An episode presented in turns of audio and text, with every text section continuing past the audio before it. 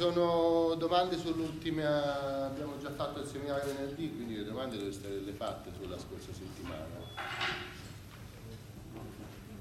Quindi eh, affrontiamo oggi eh, il tema delle grandi modificazioni che si producono con la rivoluzione francese, una rivoluzione che non è soltanto una rivoluzione della forma di Stato, come si può pensare avendo studiato la storia alle superiori, ma è una vera rivoluzione, cioè una trasformazione radicale eh, di, del modo di concepire il diritto. No?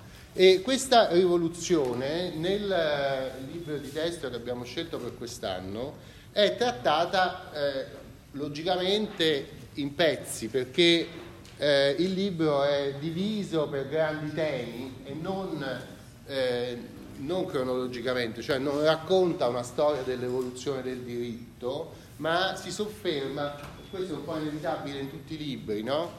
anche in fondo il manuale sul Medioevo va avanti perché prende un certo tema e poi prendendo un altro tema torna indietro. Per esempio racconta le scuole dei civilisti fino al 300, poi torna indietro al 1100 per raccontare le scuole dei canonisti. No? È, un è un po' inevitabile quando devi affrontare un grande tema come la storia del diritto in un lungo periodo e prendi alcuni filoni, li porti avanti, poi torni indietro, prendi altri filoni e li porti avanti. Per di più qui abbiamo diversi autori che si incaricano ciascuno di trattare un filone, un tema, no? Perciò se noi vogliamo, ci facciamo una, una domanda come in che cosa consiste questo cambiamento radicale di che cosa è il diritto e del rapporto fra il diritto e la società, del ruolo del diritto nella società con la rivoluzione francese? Perché la chiamiamo rivoluzione? Perché il nostro diritto contemporaneo non è comprensibile senza capire questo passaggio? No? Questa è una questione culturale, no? eh, una questione culturale direi inevitabile per chiunque voglia diventare un giurista consapevole.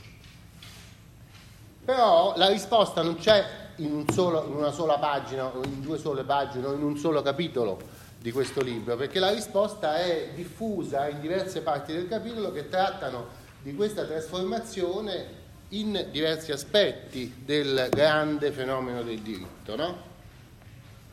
Perciò ho provato a eh, smontare e rimontare quello che vi dice il vostro libro per provare a fare questo esercizio di risposta a un quesito culturale con l'utilizzazione di un certo strumento eh, che è un determinato libro, possiamo poi allargare andando cercando in altri libri, ma in questo tipo di attività didattica noi facciamo questo esercizio per rispondere no, a questo quesito culturale con una certa attività nostra, no? perché andiamo a scegliere le parti del, eh, del, libro che possono rispondere a questo quesito. No?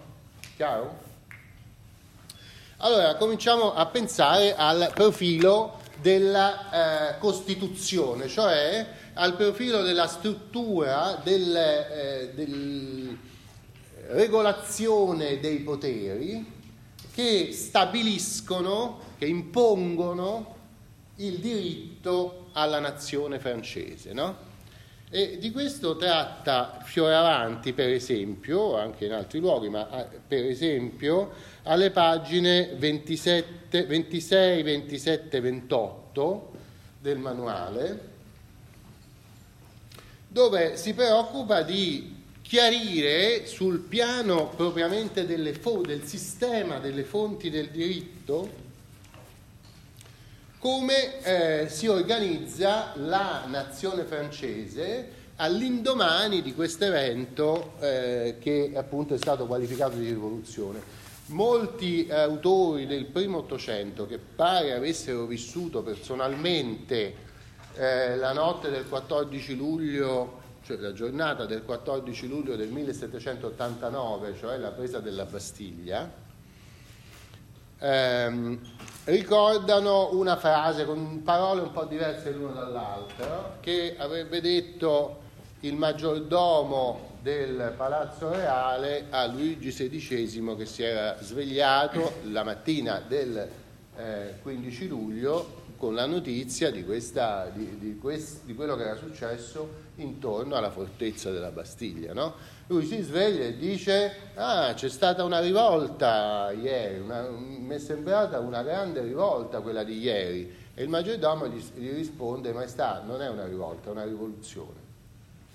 Cioè la mattina, questa è una cosa che è, è stata riportata con parole leggermente diverse, ma siccome la riportano diversi, eh, testimoni, sembra che sia successa per davvero questa, questa cosa, no? Cioè la mattina del 15 luglio c'era la consapevolezza di qual è la differenza fra un episodio eh, di eh, rivolta, di émeute in francese, cioè di sollevazione di alcuni di, del popolo in un determinato contesto, cioè soltanto in un certo luogo, eh, su un determinato punto particolare, per esempio hanno alzato le tasse sulla farina, allora ci sono delle sollevazioni popolari che ci sono state sempre nell'antichità, nel primo medioevo, nel tardo medioevo, in tutta l'età moderna, c'è sempre stato il caso di rivolte, di sollevazioni popolari, di proteste che ci possono essere state normalmente su un singolo punto, su una singola provvedimento del governo che ha sollevato la reazione popolare su quel punto perché non si accettava quella certa cosa. No? Invece eh, la mattina del 15 luglio a Parigi il maggiordomo, che è un nobile, non è che sia è un nobile che è incaricato di svegliare il re tutte le mattine come un grande onore nobiliare, eh, era abbastanza colto da dire no, no, no, qui non si tratta di una di una rivolta come quelle alle quali siamo abituati, che ci sono sempre state, che poi non hanno cambiato veramente l'assetto. Qui si tratta di una rivoluzione, cioè di una trasformazione radicale della... cioè la forza che si è liberata, no?